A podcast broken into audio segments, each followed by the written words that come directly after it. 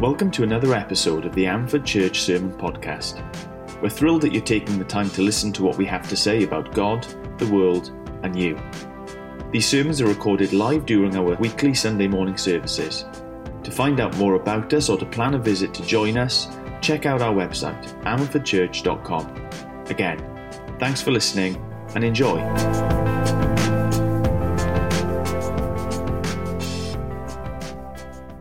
We're going to talk about discipleship today. Over the last four weeks, we've been doing a little series kind of thinking about where we want to go and who we want to be as a church this year. We've been saying we want to be people who know Jesus more and who make Jesus more known. So we looked at things like enjoying life and making the most of the world that God has given to us.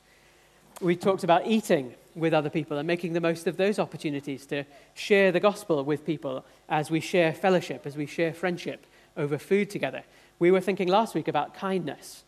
What I want to do this week is just try and sum all of that up and ask this question what, is, what does it mean to follow Jesus? What does it mean to be a, a disciple? A disciple is somebody who follows Jesus. So, what does it mean to follow Jesus? Well, let me give you a story to begin with. And then after the story, I'm going to unpack, we're going to read scripture and, um, and unpack what it means. And I want you to think back across this story and see if you can find some of the elements See if you can find some of the elements of discipleship, of being a disciple, of following Jesus that we hear in the story. So let me t- tell you a story about a man called Derek. He was a student, which is an appropriate story for today. He was called Derek Matungu from um, Zambia in Africa. He traveled all the way to Bath and, and studied there, and then he went up to Bangor in North Wales and did a, a postgraduate study there. He wasn't a Christian when he came. But while he was at Bath, um, he, he met a few Christians in the university. They introduced him to his church. And he got together with some of the families there. They had him over for dinner, um, looked after him, took him around the city, showed him the sights, uh, enjoyed life together with him. And gradually, he came to know Jesus for himself. They introduced him to Jesus. Derek Matungu became a Christian in Bath. Eventually, he finished his studies and he went back home to Zambia. This was in about the 1970s. So there was a man in Zambia called um, Kenneth Kaunda. He was a dictator, and not a very nice man. But Derek um, went to university there, I think started teaching at a university, and started up the first Christian unions that Meg was talking about, the first Christian groups in the universities there. And the gospel caught like wildfire.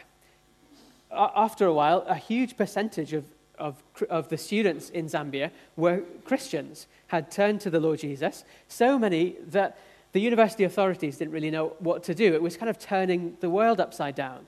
And so one day, Derek Matungu, who was the, the guy in charge of all of the student work, all of the kind of UCCF in Zambia, he was called to visit not just the university authorities, but to visit the president, Kenneth Kaunda himself. He was called into his office, and, and the president said, Look, tell me, Mr. Matungu, what is this message that's been turning the universities upside down? Tell me it. And so he did. He started telling him about the God in heaven who made everything, who made you, Mr. President, who made me, who made you and I here this morning, and how we as humanity, as people, we've turned away from that God. We've betrayed him. And we now live in a kind of self inflicted darkness, spiritual darkness where we don't know God and we don't really want to know Him. But God has stepped into that darkness. He's sent His only Son, Jesus, to step into that darkness and take all of that sin, all of that betrayal on His own shoulders. He would carry it for us, He would drink it down, He would get rid of all of that darkness by dying on a cross. That was the, the cost that this God, who we've turned away from, who we pushed away, has paid for us. He loved us that much that he gave his only son. So whoever trusts him, whoever believes in him, wouldn't have to die in darkness, but would know God, would have eternal life, would be like people are supposed to be, knowing God and living with him. Derek told the president that story, and by the end of it, the president was in tears. And he said, You have to come back next week. Bring some friends. I want you to come back next week. And so he did. Next week, he came back, went into the president's office, and this time it wasn't just the president. It was him and all of the rest of the cabinet. That's all of the ministers and other important people in the whole kingdom of Zambia. They were there in the president's office, and Derek and a couple of the student leaders told them the gospel, told them the good news about Jesus that had turned the university, that really has turned the world upside down. Derek was a disciple of Jesus. Derek was somebody who followed Jesus. And what did he do? He helped other people to follow Jesus as well. Do you see the chain there? Those people in Bath, I don't know who they were, those students up in Bangor who loved and shared their lives and cared for Derek. And he came to know Jesus. And then he took that home and shared the same good news and shared his life with the students. And they came to know Jesus. And eventually he was able to even talk to the president. It's a pretty cool story of somebody who was a disciple helping other people to be disciples as well. So, what is a disciple? What's a follower of Jesus? Well, somebody who helps other people follow Jesus too. That's basically what we have this morning. But there's something that we really need to know before we get on to what does it mean for us to be disciples is this. Who is the one that we're following? Who is this Jesus? So I want to read you uh, just a few verses on from where Sammy read at the opening of the service today. I want to read you from Matthew chapter 28, right at the end. So if you've got that, maybe you could flick back to it. If you've got one of these Bibles, it's page 753. But Matthew chapter 28, about three quarters of the way through the Bible. And we're going to look at verse 16. These are the last words in Matthew's gospel. Matthew was one of the disciples, and so he was here and tells us what he saw that day. Matthew 28, verse 16. Then the 11 disciples went to Galilee, to the mountain where Jesus had told them to go. Do you remember? Jesus told the women, Go and tell my brothers, tell the disciples that I'm going to meet them in Galilee. So they go back home, back to Galilee, and they go up to a mountain where Jesus had told them exactly where, where to go. And then he appears to them. When they saw him, they worshipped him, but some doubted. Then Jesus came to them and said, All authority in heaven and on earth has been given to me. Therefore, go and make disciples of all nations, baptizing them in the name of the Father and of the Son and of the Holy Spirit, and teaching them to obey everything I have commanded you. And surely I am with you always to the very end of the age. Let me read it again. There's lots packed into there. So it's a short reading. Let me read it again and we'll really try and get it stuck in our memories. Then the eleven disciples went to Galilee, to the mountain where Jesus had told them to go. When they saw him, they worshipped him, but some doubted. Then Jesus came to them and said, All authority in heaven and on earth has been given to me. Therefore, go and make disciples of all nations, baptizing them in the name of the Father and of the Son and of the Holy Spirit and teaching them to obey everything I've commanded you. And surely I am with you always, to the very end of the age. So, who is Jesus? He's really the one you need to know about first. If you want to be a follower of Jesus, we kind of need to know who Jesus is before we start working out how we follow him. So, this is Jesus. Three things about him. Jesus, first of all, is alive. Maybe that's pretty obvious, but that's the story Sammy read to us earlier on because it shouldn't be obvious. It shouldn't be something that, that we're reading. Because just a few chapters before, Jesus has been killed. Jesus has died on the cross. I mean, really was dead. They stabbed him with a spear in his side, and it punctured, went straight into his heart. Blood and water came out, and that's, that only happens when people really die. Jesus was dead, dead as a dingbat, as they say in Roald Dahl books. Jesus really was dead, and now, three days later, well, he's alive. And then who, who, who knows how many days later, here he is up in Galilee, meeting with people face to face in his body. They could see him and they could hear him. You can read other stories about Jesus sitting down and eating breakfast with people, Jesus embracing people. We heard the, the women grabbing his feet and, and being so thankful that he was alive. Well, Jesus really was alive. It wasn't a ghost, it wasn't some kind of um, experience that they were having because they were really sad or, or upset or something. No, Jesus really was alive. And he still is today. That's what you need to know about Jesus that he's alive. He's not dead. He was dead, and he died for us to take away our sins, but now he's alive. Jesus is alive, and so you can come to him today and know him and walk with him and have a relationship with him and not just follow his philosophies or follow his teaching. That's not what it is to be a disciple. I mean, that's, that's part of it. But what it means to be a disciple is to know the living Jesus, Jesus who's alive. So come and pray to him. Come and meet him, get to know him. Jesus is alive. The second thing you need to know is in verse 18. Then Jesus came to them and said, All authority in heaven and on earth has been given to me. So I want you to do something. If you're making doodles, if you've got one of those sheets, or maybe you could just do it in your mind's eye, draw a circle. Okay, draw a circle. That circle is the earth. And then outside of that circle, draw another circle. We'll call that the sky. And then outside that, draw another circle, and we'll call that heavens, as in everything in the spiritual realm. And inside those three circles are everything that's ever been created. You could label them if you want earth, sky, you know, where all the birds and everything lives, and the planets. And then beyond that, the heavens, the spiritual realm, and everything that there is. And what does Jesus say? All authority over all of that, heaven and on earth, has been given to me. So add to your picture a little stick man at the top. You could write that his name is Jesus and then put a crown on his head because he's king over everything, over all of it. That means he's king over me and you. So you could draw yourself, maybe on that earth, standing in Wales right now. Jesus is king over you, over all of your body, over all of your mind, over all of your future and your past and your present, all of your hopes and dreams. Jesus holds those in his hands. Jesus knows when he's going to call you home, when you'll die, because in his hands, Revelation says, are the keys of death and Hades. It's not Satan that rules over death, it's not illness or cancer or sadness that rules in this world, it's Jesus. Maybe we've got big questions about how that can be and how can the world be so sad if Jesus is king over it? Well, that's a, a big question we might want to deal with in a second. But Jesus says here, all authority in heaven and on earth has been given to me. So trust me. Jesus has authority over everything, even death. You know, doctors can do really clever things.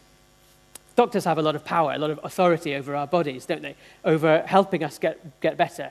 My, one of my older sisters is a, a doctor who looks after babies. She's a pediatrician. And she tells us often incredible stories of babies who are really, really sick, but who come into her hospital. She works in Great Ormond Street in London, who come into her hospital, the sickest babies in, in the whole of the United Kingdom, and they go out completely fine. Because doctors, doctors are pretty clever. One thing that happens is this sometimes, quite rarely, babies are born without any skin around their tummies. So all of their insides, it's a bit of a yucky thing, but think of it. All of their insides, their tummies, their guts, their livers, their kidneys, all of that is kind of on the outside. So when they're delivered, it it's a little bit weird. You can imagine that would be kind of scary if you were a mum or dad who has a baby who has no skin on their tummy. You can see all their insides. Do you know what the doctors do? It's really very simple. They put them in an incubator for a few weeks, and they get a little bag, collect up all of the guts and things, and they hang it up over the top. The baby's lying on their back like this. They hang it up over the top of the baby's tummy, and gradually, over, the t- over time, gravity pulls down all of those insides into exactly where they should be. And once they've kind of dripped down and all found their right places, a surgeon will come in and he'll gather up the skin around the sides, tie it in a little knot, and they have a belly button. And that babies who are born like that are completely fine. They live happily ever after. They're healthy. Doctors can do really clever things, but even doctors don't have authority over death. Do you know what Jesus did? Jesus died. It was like he was tied up, that death had tied him up with all these tight ropes. And then three days later, Jesus was so alive, so burning hot with living, that those ropes fell off. Death couldn't hold him anymore. Even the rock that was in front of the tomb couldn't keep him inside. It blew off. That's what one of the Greek words means, by the way, in, in the Gospels. It didn't just roll aside. I mean, it blew away. And Jesus walked out, tidied up his grave clothes, laid them there for the disciples to see later on, and walked into life, through death and out the other side, never to die again. There's no doctor in the world who can do that. See, Jesus is powerful. He has authority over everything, even death. That's the second thing you know, need to know about Jesus. He's king over me. I am not my own. I am bought with a price. So we should come to Jesus and give ourselves to him. So Jesus is, what have we found so far? He's alive. You can know him today. He's king. So you should come and bow the knee to him today. And the third thing, Jesus is with us. Did you see that at the end? Surely I am with you always, to the very end of the age. If you're somebody who's walking with Jesus, you need to know that, that Jesus is walking with you. There's so many beautiful pictures of that in the New Testament. That Jesus is holding us in his own hands, that he has the church wrapped around, that He looks after us and cares for us and teaches us and disciplines us and feeds us like a, a mum feeds her baby, looks after us and teaches us like a dad teaches their, their boys and girls. Jesus is with us. So, do you want to know Him? Do you want to follow Him? Well, you can right now. Are you feeling afraid of anything? Well, Jesus is with you. Maybe not right now, but tonight when you switch the lights off and go to bed, and perhaps you're a little afraid of the dark, or perhaps you're, if you're an adult, it's not just the dark you're afraid of, but all of those worries about health, about family, about money, about the future, about who knows what. Well, Jesus is with us and promises to be with us, not just now, not just tomorrow, not just next year, but every year until the end of the age when we'll see him face to face and we'll be with him forever. So you need to know about Jesus, those three things. He's alive, he's the king, and he's here with us right now. So, what does it mean then to follow him? What does it mean to be a disciple? Well, it means to worship him. We've talked about that already. If he's the king over everything, even over my body and my whole life, then of course we need to worship him, to fall down with our bodies, with our hearts, with our minds, and give everything that we are to Jesus. That's what it means to worship him. That's what they do here, isn't it? The 11 disciples went to Galilee, to the mountain, and when they saw him, they worshipped him. That's a big theme through Matthew. If you've been reading through the Bible in a year um, with me over the last few weeks, you'll have just about finished Matthew.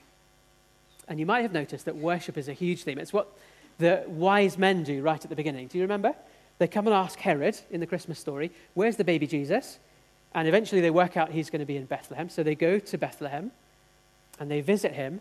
And they, as soon as they see this little baby, they fall down on their faces and they worship him. They've come traveling halfway across the world to visit baby Jesus and to worship him. And you know what Jesus says? He says, You worship me. You come from halfway across the world to come and worship me. Now you get up and go across the world to teach others to worship me. Do you see that? Go and make disciples of all nations. Teach other people to worship me as you worship me. Because who else is there to worship? Who else is the King of kings? Who else is the Lord of lords? Who else is the one who has authority over heaven and earth and everything in between? So we worship Jesus and we teach other people to worship Jesus. But we worship Jesus even in our doubts. Did you see that? They worship Jesus, but some doubted. I imagine that is a pretty good summary of what there is in this room right now. What there was in this room 15 minutes ago when we were singing. When we were lifting up our voices, some of us were worshipping and there's not a doubt in our hearts. Some of us were worshipping and there's lots of doubts in our hearts.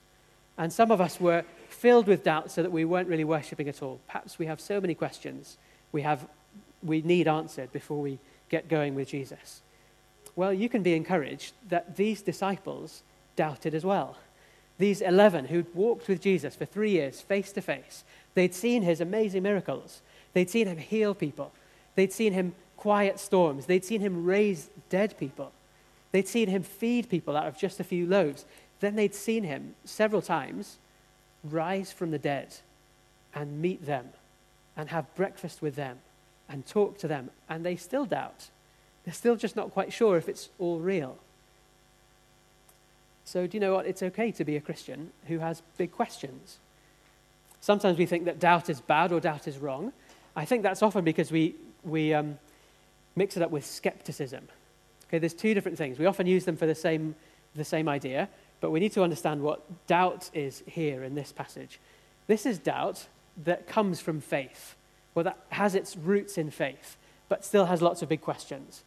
This is doubt like Thomas. Do you remember doubting Thomas? Who hadn't seen Jesus yet when all the other disciples had. And when they told him the good news, he says, Well, well, that's a pretty hard thing to believe.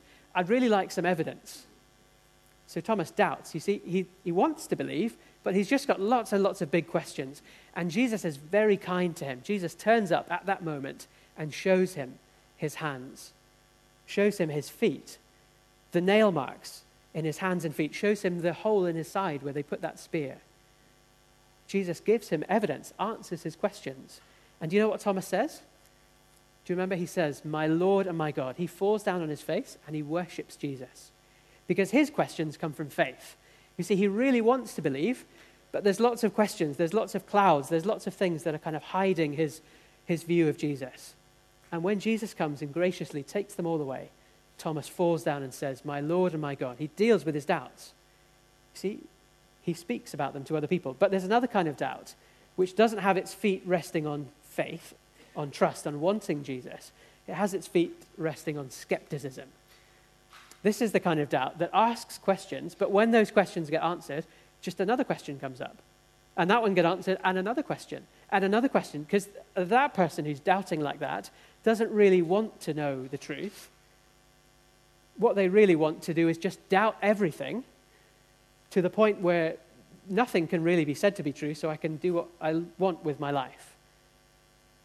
That's what that kind of skeptical doubt is. That's doubt that's, that's in our culture, in our country, isn't it? People who might say they want to know the truth, might say that they're just skeptical and, and have a high bar for evidence. But really, when you meet it and even go beyond it and show them the accounts of Jesus and show them in history the good evidence that Jesus really did rise from the dead, they'll still brush it off and say, oh, no, I've got other questions and other questions and other questions. Do you see the difference there? One is doubting that really doesn't want to believe. It's hard hearted skepticism. The other is, I'd really like to, but I've got lots of questions. Or, like one man says, if you remember a story in Mark we did last year, one man who comes to Jesus and says, Would you please heal my little boy? Could you? If, if you can heal him, could you please heal him? And Jesus says, If I can? And, uh, and the man says to him, Oh Lord, I believe, but help my unbelief. I believe, but there's lots and lots of questions. There's lots of things I struggle with, so please help me. That's what this doubt is here. So, is that you this morning? Have you got lots of doubts? Have you got lots of big questions? Well, what could you do about that? How could you have that kind of fog cleared away? Well, you need to talk to somebody about it. That's in this passage as well. I mean, how do we know that these people doubted? You thought about that? Matthew, who was there, wrote this for us. Maybe it was Matthew himself. Maybe he knew, he doubted. That he saw Jesus, but he couldn't quite believe. It was too good to be true. So maybe he said that he doubted. But it says others did as well. Some of them doubted. So they obviously talked about it, didn't they? They shared their doubts. They didn't hide them, they didn't squash them down. And so that's what we should be like as a church. We should be open about our big questions, honest about our struggles, about the things that we don't understand, the things that we just don't get. Like, why could, how could a God who's so big, who's such a great king, allow us to live in a world that's so full of sadness? That's a really big question. Do you have that question? Is that something that keeps you from really giving yourself to Jesus? You know, falling down with all of your life before Him and worshiping Him and trusting Him? Well, don't hide those doubts. Don't press them down. We are not a church that will embarrass you or that will say, don't ask any questions, just believe. That you won't find that from people in this church, or at least I hope you haven't, and I hope you won't. Come and talk to me. Come and talk to Sammy. Come and talk to the person who brought you along, to Christian friends that you trust, and, and say, These are my doubts. These are my questions. Are there any answers? Because if Jesus is true, if he's the King of kings, then everything, all truth, all knowledge belongs to him and comes from him. So there's no question that he can't answer. There's no question he's embarrassed of. Remember what he did to Thomas. He graciously met him, answered his questions, and welcomed him to worship him. So, what is a disciple? A disciple is someone who worships Jesus, even through doubts, who brings those doubts to other people, and ultimately he brings those doubts to Jesus and says, in prayer to him, Lord, are you real? Could you help me? Could you answer my questions? Okay, a couple more things about what it means to follow Jesus. One is to worship him. Two is that your life has changed and that you go public with that change. Did you see that? So go and make disciples of all nations, baptizing them in the name of the Father, Son, and the Holy Spirit. That means that your life has changed completely. That's what baptism is a picture of, isn't it? That you've died as you go down into the water. And as you come up again, you're a new person. That your family name, if you like, has changed, that you used to belong to darkness, to this world, but now you belong to the Father, Son, and Holy Spirit. You belong to God. You've been baptized into their name.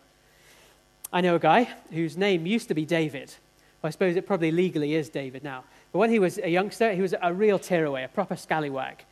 Um, really gave his mum a lot of grief. And then he went to summer camp one, uh, one year with some Christians. And a couple of, of the leaders there really took him under their wing, looked after him, shared the good news of Jesus with him, and he became a Christian that week. they gave him a nickname. The nickname is it's a kind of Welsh short form of David. And now he doesn't go by David anymore. I've never heard anybody call him David, except I think maybe his mum did for a little bit afterwards. But he wouldn't let anybody call him David anymore after that camp. His name was Dai. Changed it to that. You might have heard his Dai Hankey runs the Manumit coffee thing. You might have heard of him. But anyway, he, his life had changed completely. He'd met Jesus. And so he literally changed his name. Well, if you're a Christian, that's happened to you. Jesus' death has counted for you. So you've died. The old you is gone and Jesus' resurrection counts for you. So you've begun a new life with Jesus, with God the Father as your Father, with the Holy Spirit living in you. That's what a disciple is someone whose life is changed and who goes public about that change as well. Let me give you another story um, from Africa, from students in Africa in a country called Rwanda. I'm not sure if I've used this story before, but let, let me remind you of it anyway. There were in Rwanda um, two big tribes in the early 1990s who hated each other. About 1992, 1993, uh, the tribes ended up taking up arms against each other and fighting. And one tribe killed hundreds and hundreds of thousands in the space of only a few weeks. Hundreds and hundreds of thousands of the other tribes, that fighting between the Hutus and the Tutsis. Now, in the student world, in the university, in Kigali, in the capital, um, there was a Christian group there made up of Christians from Hutus and Tutsis from those two big tribes. At dinner time, at lunch, um, they would serve each other. In the dining hall, usually the Hutus would stay over one side and the Tutsis would stay over the other. But these Christians had heart, their hearts changed so much, they loved each other so much, that they would serve each other. First, the Hutus would t- go up and they would get the main course and serve it to the Tutsi students, and then they'd swap. For dessert, the Tutsis would go and get the dessert and bring it back, and serve it to the Hutus. They were the only group in the whole of the university who mixed together. One tribe on one side of the hall, one on the other, and the Christians in the middle, standing up, going public, saying, We don't belong to these tribes, really, deep down. We belong to Jesus. We belong to Father, Son, and Holy Spirit. Well, do you know who they came for first when the violence broke out? It was those Christians, and almost every single one of them was killed. They stood up publicly, dangerously, for kindness to each other, for eating together, for sharing life, because their lives have been changed by Jesus. So, what is a Christian? Someone who worships Jesus even when you're struggling with doubt. Somebody whose life has been changed and goes public with that change. So, we're going to have some baptisms here. Hopefully, around Easter time. I know at least one person who's keen to be baptized. So, if you'd like to be baptized, if you haven't kind of made that public confession before, I mean, you know that you're a Christian, that you're walking with Jesus. But if you haven't gone public with that and got baptized, dipped in water, and brought out again to show what's happened to you on the inside, well, maybe that's for you. Come and chat to me, chat to Sammy about baptism later. Well, what's the last thing Jesus says disciples do? Disciples obey him. So go and make disciples of all nations, baptizing them in the name of the Father and of the Son and of the Holy Spirit, and teaching them to obey everything I've commanded you. And surely I am with you always to the very end of the age. Jesus says, if you're my disciple, you'll follow me. Jesus taught about a lot of things. He taught about our bodies, he taught about money, he taught about relationships, he taught about what to do with him. In fact, the first thing he taught was this repent and believe the gospel. Come and trust me. Do you know what that means? I wonder if you've seen The Greatest Showman before. In the film The Greatest Showman, the final song, after the, the main guy um, has, has realized he's spent the whole of the film chasing fame, chasing wealth, chasing uh, all of these different experiences and things. And in the end, it all burns down. And after the smoke and cinders have, um, have settled a bit, he realizes that he's been chasing something that doesn't really matter. He realizes that really what matters is the love of his family. And so he sings this song. And the song, I'm not going to sing it to you. One line is like this He says, From now on, What's waited till tomorrow starts tonight. He's singing with all of the other people in his company and saying, I should have looked after them. I should have loved my family and not gone around chasing all these other things. What was in front of me all the time, the most important thing, I'd missed completely. But from now on, I'm turning my back on that old life, turning my back on all of those other things I'd run after, and I'm going to live for what really matters. From now on, What's waited, what I'd put off and put off and put off and put off, what's waited till tomorrow starts right now. That's what Jesus' teaching begins with. He says, Anybody who wants to follow me, you've got to turn around. You've got to leave your old life behind. You've got to stop putting it off. And you've got to come and follow me. And then follow all the other teachings that I've given you. You need to come and know forgiveness. You need to say sorry for your old life and leave it behind you and come and follow me.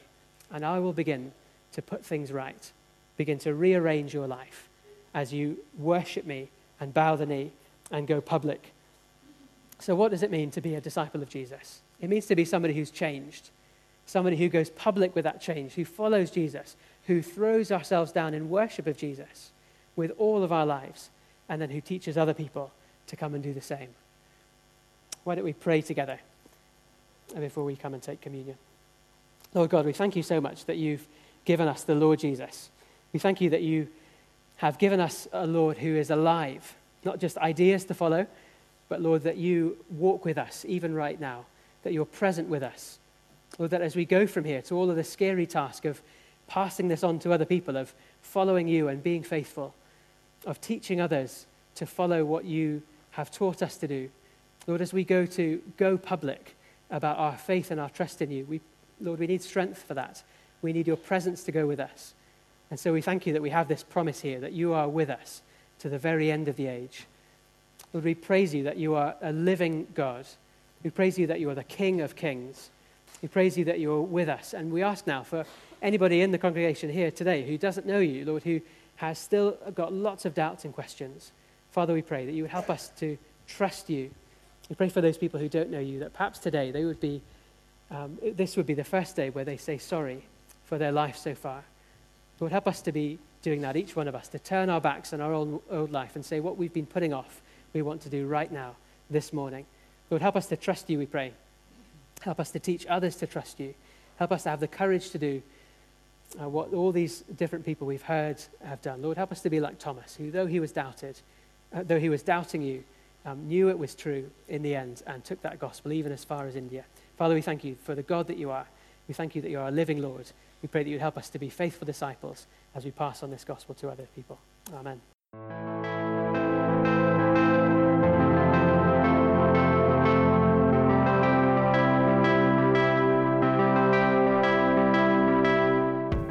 Hope that you found today's message useful and challenging and we want to take a moment to offer you some next steps that you can take right now.